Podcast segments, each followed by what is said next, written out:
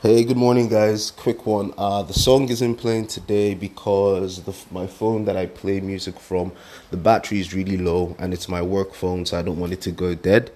But I'll just lay upon you what's in my heart this morning. I still woke up singing praise. The song I woke up singing, I hear TD Jakes sing it a lot, and I love it. It goes, "I exalt thee."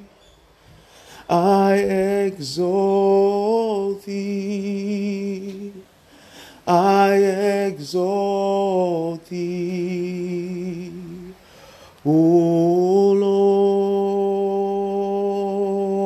Lord, I exalt thee. I exalt thee.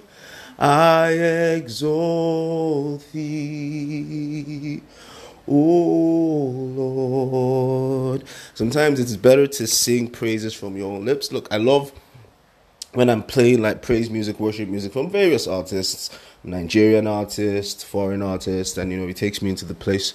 But when I can't and I sing to God, I feel it's a bit more intimate.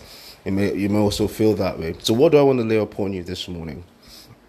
I just came out of the shower and I was just thinking about um, I was just thinking about um, sin and how and how as you as you level up in your walk with God, sin starts to take different definitions. The primary definition we know sin is or no sin as is anything wrong, anything bad, anything that contradicts what what Jesus stands for, anything that brings harm and pain to others, anything that exalts self, so that's selfishness, and every and anything that just puts other people's puts other people's needs below and all that. You know, sin wrong is bad, right? But as you level up, you start to hear different definitions of sin, still from the same Bible.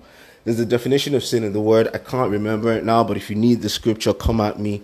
Uh, you can use my words to search for it on Google. It says, If you know what is right and you do not do it, that is sin. If you know what is right and do not do it, that is sin. So now we're not talking about, yeah, right is in there, but we're not talking about clear bad and clear good now.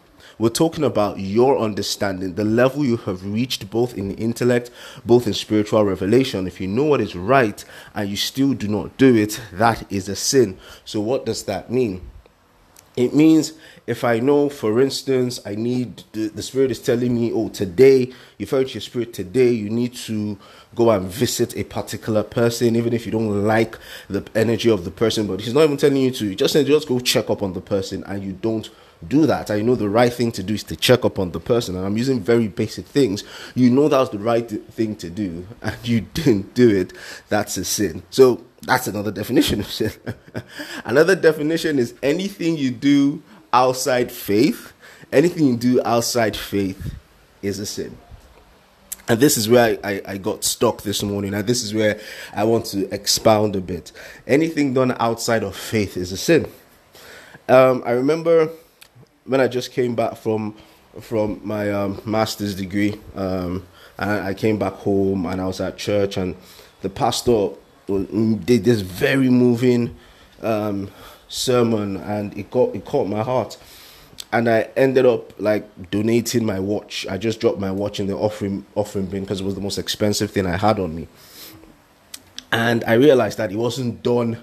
Later on, looking back, I realized it wasn't done in faith, it was just done in fear, in remorse, and not not godly remorse, just remorse of oh I'm feeling bad, not I want to change.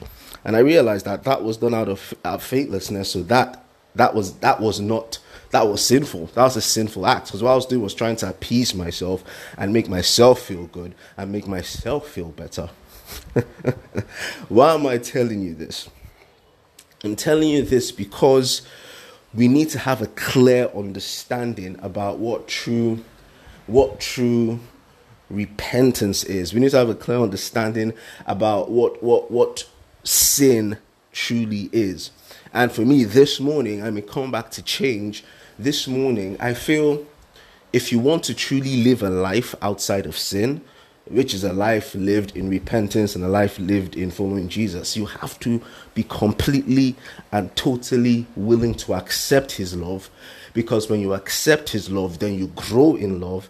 And when you grow in love and you operate in love, you're operating in faith and you're operating in Him, you know, and then you wouldn't have to bother about any of these definitions about sin. Because when you grow in love and when you respond in love to any everything and everyone around you you're responding in God because God is love. God is love. And when you start to operate like God from, from a love point when you start to act like God from a love point you begin to you begin to just get things right. You begin to just do things right. I'm not saying challenges won't come. I'm not saying you won't experience some pain here and there, but you will always have that peace that comes from Jesus because you're operating from a standpoint that all your choices, all your actions, more than more than you would think, more than you would think, because I'm sure you question yourself like I do, more than you would think, all your actions, all your words, all your thoughts will be coated in love that you would be on the right track you will be on the right track. So this morning, gave you a brief definition of what sin is as you level up. Um, the best way to handle that is to commit to God and live a life of love and just let and just and just operate from that perspective. And once you do, you just start to see things things click into shape. Not click into shape like you avoid trials or challenges no click into shape that you start to live a life of peace and you start to live a life where you're not bothered about the definitions of sin because every, everything you do one you will do it in faith. I know anything done outside of faith is sin. So everywhere every time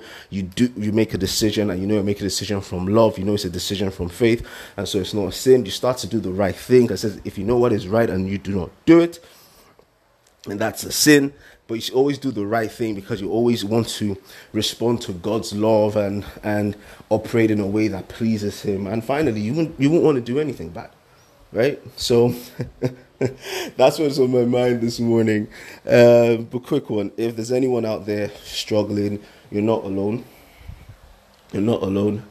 And if you're afraid or scared, thinking God doesn't love me, Jesus won't bless me, the Holy Spirit won't talk to me, that's a lie. That's a lie that the devil wants you to take on so that he can separate you and cut you off from the Father. There's nothing that you can do that can separate you from the love of God.